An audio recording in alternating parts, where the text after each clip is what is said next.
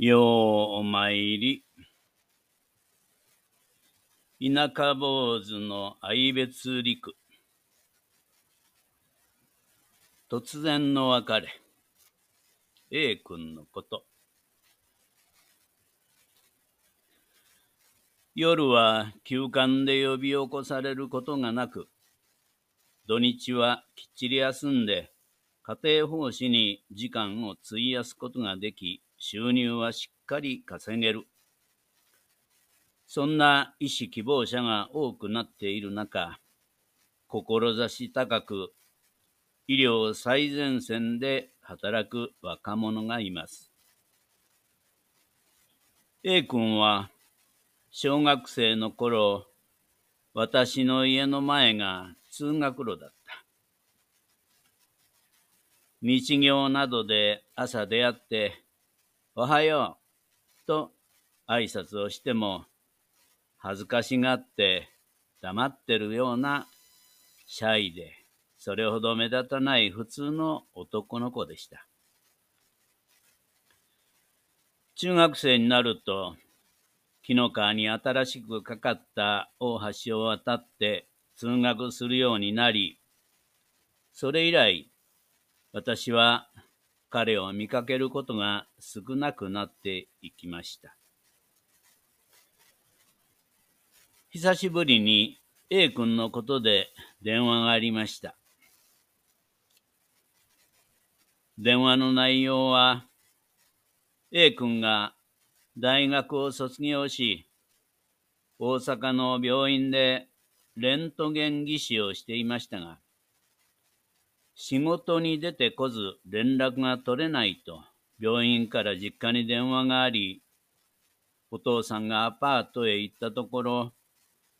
布団に寝たままですでに息絶えていたと言うんです。それは A 君満26歳での死亡の知らせでした。自分がどんどん老人に向かっているのを忘れ、よその子ばかりがどんどん大きくなっていると錯覚することはよくあることです。家の前を歩く小学生の A 君しか思い浮かんでこない私は、もうそんなに大きくなっていたのか、と思うと同時に、そんな若さでなんで？と相反する二つの驚きが襲ってきました。しかしやはり脳裏に浮かぶのは、小学生の時、私の家の前をはにかみながら学校に行くシャイな笑顔の A 君でした。実家に戻り、枕飾りされた A 君の永遠の寝顔は穏やかそのものでした。そして、私の知っている A 君のあのシャイな笑顔は、大人びてしっかりと足を踏みしめて、医療の現場で磨かれている若者の顔となっていました。ふるさとの偉人、花岡清舟の弟子たちに送られた監視を心に、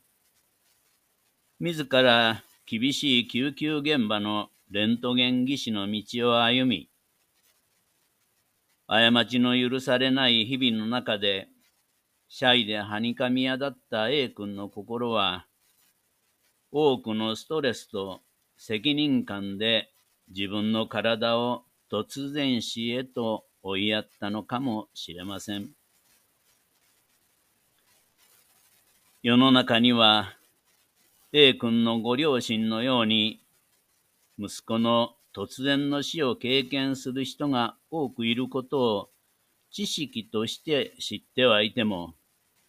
やはり一人の僧侶として、その当事者を前にすると、その辛さと悲しみは尋常ではないことを思い知らされるのです。しかも、看病する間もなく最後の言葉を交わすいとももなく、父と母はただただ、愛しい我が子の葬儀の段取りを考えねばならない残酷。それにしても、26歳の息子を突然送る両親の悲しみは、察するにあまりあるものがあります。私自身、涙をこらえ、枕業の読経をしているとき、突然、